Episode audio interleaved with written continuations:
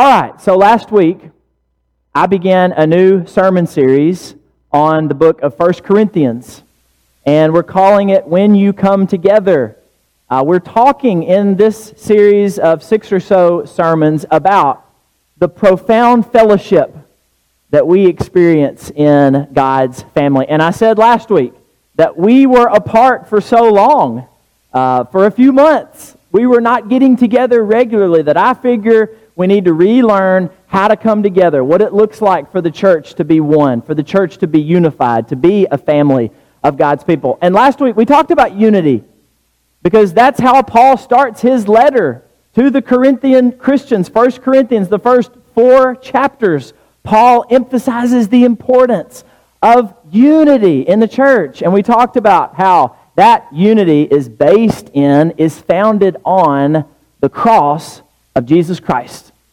In fact, Paul said, When I came to you speaking to the Corinthians, I decided to know nothing among you except Jesus Christ and Him crucified. So central is the event of the cross.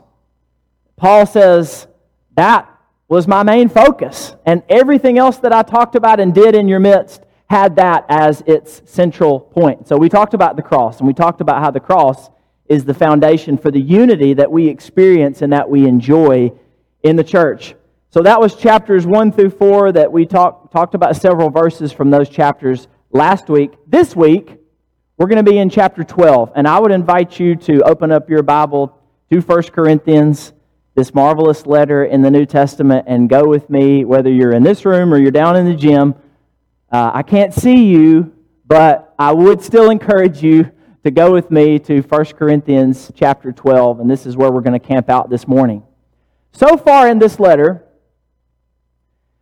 Paul has compared the, the church to God's field. You may remember that image from 1 Corinthians chapter 3 verse 9. Paul said, "I came along and I planted the seed, and Apollos, another well-known Christian minister and preacher came through Corinth and he watered the seed, but it was God who provided the growth. He provided the increase in your midst. And so he said the church is like a field. He also said the church is like a building in that same verse. In that image, Paul came through and laid the foundation. And the foundation is none other than Jesus Christ, our Lord. And other people came after him. Other Christians came and they built on that foundation. And so the church is compared to a building. And also in this book, Paul compares the church to the temple of God, that grand edifice in the Old Testament where all of God's people would gather to worship and where God's presence dwelled in a very special way. God, uh, or Paul here, inspired by the Holy Spirit, says the church is now the temple of God because it is in the midst of the church that God's Holy Spirit dwells. So it's like the temple. So the church has been compared to a field, to a building, to the temple. And in chapter 12, maybe we get here Paul's favorite image for the church. Or maybe it's his second favorite image because Paul in his letters does talk a lot about how the church is a family. And that imagery is, is just has so permeated our language we almost don't even think of it as an image, and that's a good thing. I mean, I listened to Dan's prayer earlier, and he repeated this idea that we are a family, and we're thankful that we are a family of God's people. And these are our brothers and sisters in Christ. And we are sons and daughters of God. You know, that language is so permeated. Well, it's so present in the New Testament. It's so permeated our language that we forget it's an image. One of Paul's favorite images. But maybe his second favorite image is the image that we find in 1 Corinthians chapter 12. It's an image he uses elsewhere in his letters in Romans chapter 12 in Ephesians chapter 1. It gets a mention in those verses, but he greatly elaborates. He spends a lot of time developing this image in our text, 1 Corinthians 12. And you already know what it is because you listened to the scripture reading earlier. The image is the church as a body, as the church is compared to the human body. Let's read chapter 12, verse 12. Paul says, for just as the body is one and has many members, and all the members of the body, though many, are one body, so it is with Christ. The church is like a body. We are comprised of many members, and yet we are one. We are a united body, and yet we are made up of many different parts and members. The church is a body. The church is the body of Christ. This image, this very important, influential, biblical image used by Paul in 1 Corinthians chapter 12 reminds us of some very important truths about the church. And these are the truths I want to share with you in our sermon this morning. Just three of them. We might could derive more, but I'm just I just want to talk about three. The first is this. The church is like a body in that it is characterized by unity in diversity. The church is characterized by unity in diversity.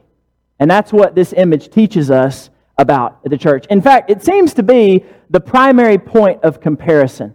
The reason that Paul wants to use this image in the first place is because, like the body, our bodies are one, and yet they are made up of many different parts. We have our heads and our feet and our hands and our lungs and our hearts and our ears and our noses and our mouths, and yet they're all part of one system, of one unit. And likewise, Paul wants to say the church is one and yet comprised of many parts. He says it in verse 12, which we read earlier. He reiterates it in verse 14. Let me just sort of run through these really quickly. Verse 14, the body does not consist of one member, but of many. Verse 20, as it is, there are many parts or many members, yet one body. One more, verse 27. Now you are the body of Christ and individually members of it. Many members that comprise one body. One body made of many members. Paul wants us to know that the church, like the body, like our bodies, like the body of Christ, is characterized by unity in diversity.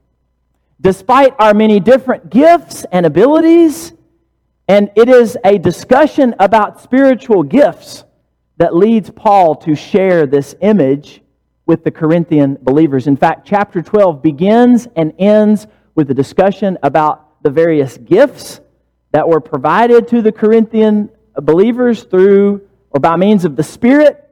And Paul enumerates those, but he says they all came from the same God and they are all to be used for the same purpose. He talks about spiritual gifts at the beginning and the end of this chapter. And so we all have many different gifts, many different abilities and talents.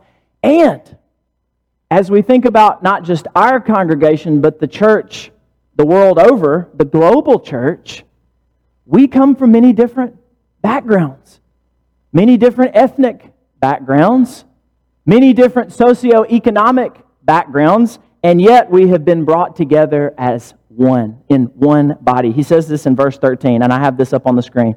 For in one spirit we were all baptized into one body, Jews or Greeks, slaves or free, and all were made to drink of one spirit. The Spirit of God has been poured out into the hearts of every baptized believer. And despite our various differences, we've been brought together in one body. And so, as our bodies are not comprised of one type of part, we've got many different parts, many more than I just listed a few moments ago. So, the church is not comprised of one type of member. Let's read verses 15 through 17 again, and I've got them up here on the screen. We read these earlier. I love how Paul develops this. It's very imaginative, it's very creative, and, and because of that, it's very well known among us. He says, If the foot should say, Because I'm not a hand, I don't belong to the body that would not make it any less a part of the body. It is still an equal part of the body, even if it feels like it's not as useful as another part. Verse 16, and if the ear should say, Because I'm not an eye, I do not belong to the body, that would not make it any less a part of the body. Verse 17, if the whole body were an eye, where would be the sense of hearing? If the whole body were an ear, where would be the sense of smell? Paul reminds us that in the church, unity does not mean uniformity. We are all very different. We have different interests and talents and gifts and roles to play, and we have different backgrounds and different family structures. And as we think about the global church, we've come from different countries. And yet, the beautiful thing about the church is that we are bonded together through the greatest bond ever the bond of our faith in Jesus Christ. It's remarkable. It's the strongest bond that exists on planet Earth, and it brings seemingly different, completely different people together into one unit. And aren't you glad that we are not all the same? Aren't you glad that the church is not just made up of all eyes or all ears or all feet or all hands? Aren't you glad that the church is not just made up of a bunch of Josephs? Wouldn't that be obnoxious? That would be so annoying if it was just people like me. But as it stands, there are many different people in the body, and we complement each other, and it's a beautiful thing. And Paul wants us to Paul wants to remind us with this image that the church, like the body, is characterized by unity in diversity. But he also, as we get further into this chapter, as we continue to read, he also wants to use this image to remind us that members that seem less important are actually indispensable. Paul wants to use this image for the church, the body, to remind each of us that members that we view or deem as maybe less important, well, they're actually worthy of greater honor. And they are the very ones that we cannot do without. They are indispensable. Look with me in verses 21 and 22 of chapter 12.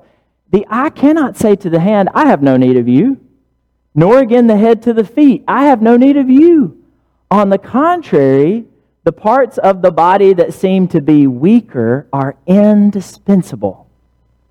You know, in the human body, in our bodies, the small parts serve a big function. Think about your ears for a second. Our ears are small. I mean, some of you, your ears are a little bit big for your head, and uh, maybe they sort of stick out a little bit. You know, I found when I've worn my mask, it causes my ears to stick out a little bit. That's not very, you know, flattering. And if people are turning and looking at you, you're probably one of those people with big ears that stick out. So I'm sorry, maybe you didn't realize that about yourself. But comparatively speaking, our ears are small, and yet none of us would want to do without our ears because they allow us to hear the, the beautiful voices and Oh, should I also say cries of our children? Maybe some of us would rather not hear the cries of our children, except maybe that first cry when you first meet your little one, or the birds chirping outside, or the voices of a congregation joining together in song. Think of how diminished we would be. Think of how much we would be missing out if we didn't have our ears and the wonderful function that they provide to our bodies and similarly, the body, the church, sometimes the, the seemingly small parts serve a big, important role or function. Let me tell you this in the church, in the body of Christ, there are no non essential members. We have grown accustomed to this language in recent weeks. We have been told there are such a thing as essential workers and non essential workers. And it's caused many of us to think about the nature of work. But in the church, let me say this again there are no non essential members. And we ought to be honest with ourselves and admit that sometimes we exalt certain personalities, you know, the ones that are more outgoing, the ones that are more gregarious, the ones that are more upfront. We think those types of people are more important in the church certain roles, you know, the role of a preacher or a minister or a youth minister, the role of an elder, the role of a deacon. We view these as more important than the others. Certain gifts, if you have the gift of teaching, the gift of preaching, or other more public gifts, we view Christians like that as maybe being better or more important in the body. This chapter, this image, the Apostle Paul, inspired by the Spirit, pushes back against such thinking. And this chapter reminds us that the smaller quieter roles are every bit as important as the louder, more public roles. There are no minor players in the church. And those who sort of serve behind the scenes, those whose actions and good deeds go unnoticed, they are deserving of every bit as much honor as those of us who are more visible, if not more honor. You know, I think about the verses we read earlier in, you know, 15 and 16, where Paul says, If the foot should say, Because I'm not a hand, I don't belong. Well, we've made certain people feel as if they don't belong based on their gift set or their talents or abilities, and we need to stop. We need to uh, we need to validate every person in the body, every gift. That's what God would have us to do. That's what Paul is teaching here. What he reminds us is if you're connected to the body, then you have a vital function just by virtue of being a part of the body. So don't say, because I am not gifted like so and so, because I can't serve like brother so and so, because I don't have the talents of sister so and so, I am not as important, I am not as valuable, I am not as worthy. If you're part of the body and if you're a baptized believer, then you are part of the body. You matter, your gifts matter, you have an important role and function to play in the church. There are no non essential members in the church. Paul levels the playing field we all have an important role to play from the very small to the very big, from the private to the public, from the seen to the unseen. We all matter to God. And for the body to function properly, we've all got to be serving where God wants us to serve. Now, let me share one more truth about the church that this image should remind us of, that Paul wants to remind us by using this image, and it's this each of us is affected by the experience of our fellow members. Let me read the second part of verse 24 to 26 of this chapter. Paul writes God has so composed the body, giving greater honor to the part that lacked it, that there may be no division in the body, but that the members may have the same care for one another. We do not play favorites. We do not show favoritism or, or favor in our care one over another on any grounds, on any basis. We exhibit the same care because we are all brothers and sisters in Christ and sons and daughters of God, so we have the same care for each other, regardless of our background or our role in the church. In verse 26, if one member suffers, all should suffer together. If one member is honored, all rejoice together. So in the body, we are reminded that when one part is not working properly, it affects the entire system. Or we, the reverse of that is true. When one part is working properly, then it positively affects the entire system. But the entire system is affected by the working of one part regardless. One of my first trips with the youth group here when I was youth minister was also one of my worst, personally speaking. Some of you know this story. We were traveling over to West Tennessee for Rush at Freed Hardeman University, and along the way, I became so dizzy and disoriented that I decided I could not drive safely. The church bus filled with these precious young people, you're welcome, parents, any longer.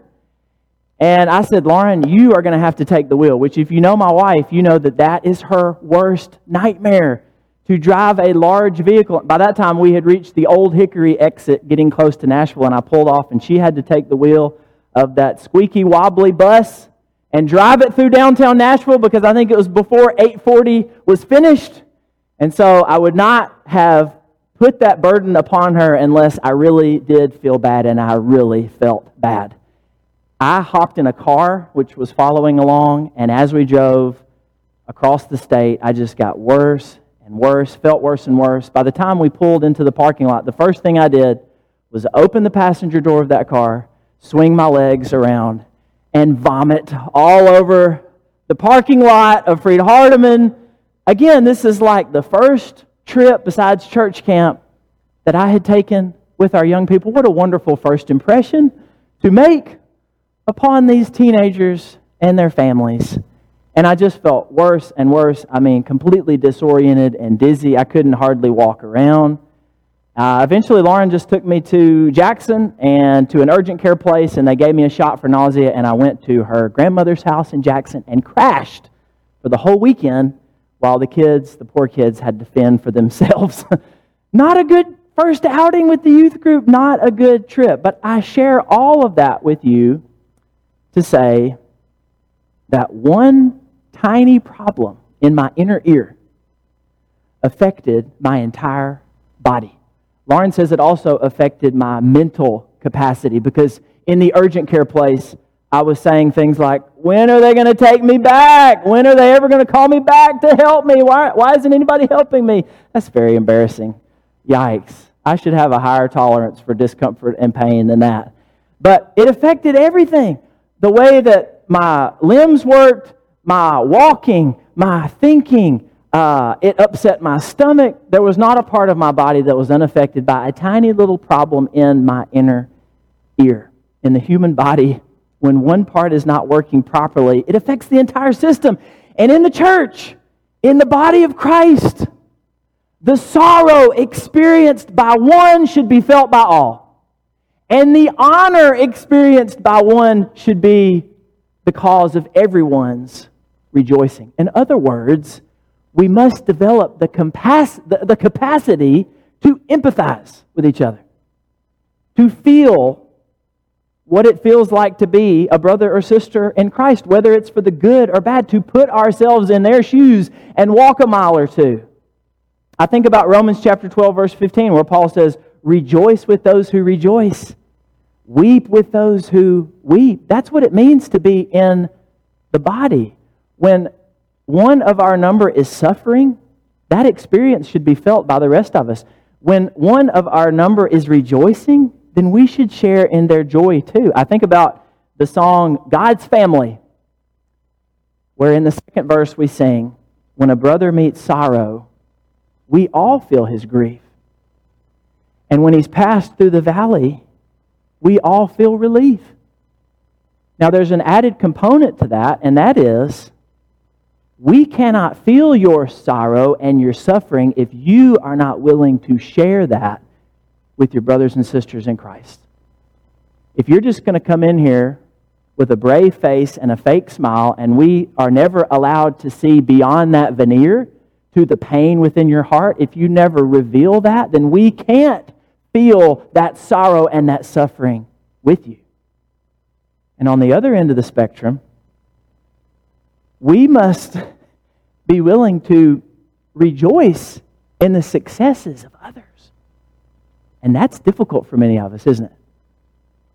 For, I don't know, envy or, or covetousness or, or whatever that is, that when something goes well for somebody else, we think, oh, we don't wish them well, or maybe we wish their success was ours. We struggle with rejoicing in the successes of others, but we've got to, uh, we've got to develop the confidence and the humility that it takes to truly feel joy and happiness when something good happens to a brother or sister in Christ, where we get to the point where we feel as happy and joyful over their success as they do.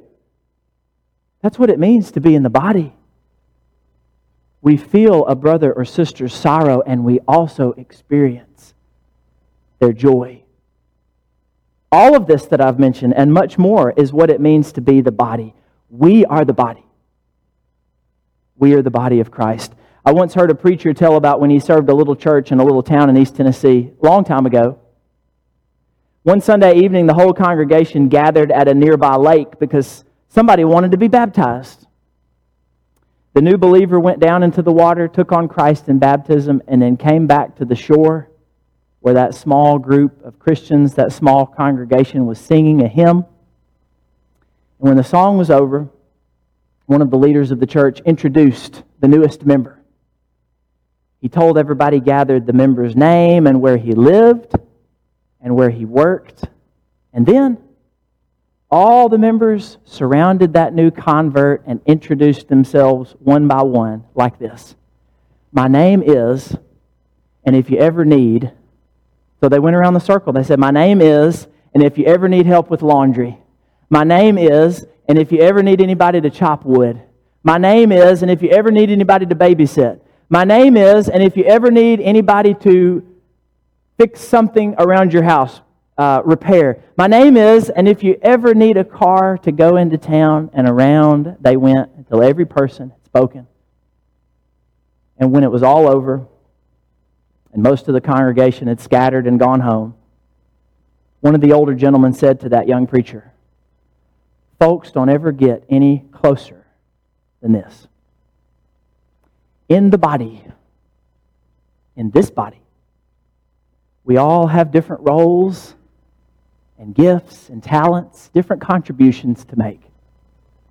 And in the body, in this body, we use those gifts and talents and roles not for our sake, but for the sake of other members of the body, for the common good, to build us up, to edify us. So let me ask you some questions as we close. How are you using your unique gifts or abilities for the sake of others, for the common good in the body? Are you? Have you thought about what you can contribute, and are you contributing? Are you an active part of the body of Christ here? Let me ask you this if you were removed from this body, would you be missed?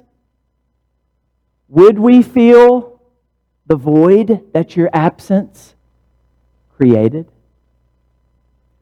Do you feel the pain and the joy of your fellow brothers and sisters in Christ? Or are you so wrapped up in your own life, in your own existence, that all you feel comes from yourself? Listen, if you haven't been baptized into Christ, then you are not yet a part of this body, of the body of Christ, the world over. But that can all change today. You can come you can confess that beautiful name. You can repent of your sins and you can be baptized into Christ. You can go down into that water and up again as a new creature, having your sins washed away. And God will have brought you into his family. He will have made you a member of his son's body. Or if this morning you're thinking, you know, I am a part of the body, I am a believer, I have been baptized, but I feel that by my own actions I have severed myself from the body, or I have separated myself from the body, and I want to come back into the body. And I want to serve a vital role and a function. I want to rededicate myself to my Lord and to His church. You have the opportunity to do that too. Why don't you right now as we stand and sing?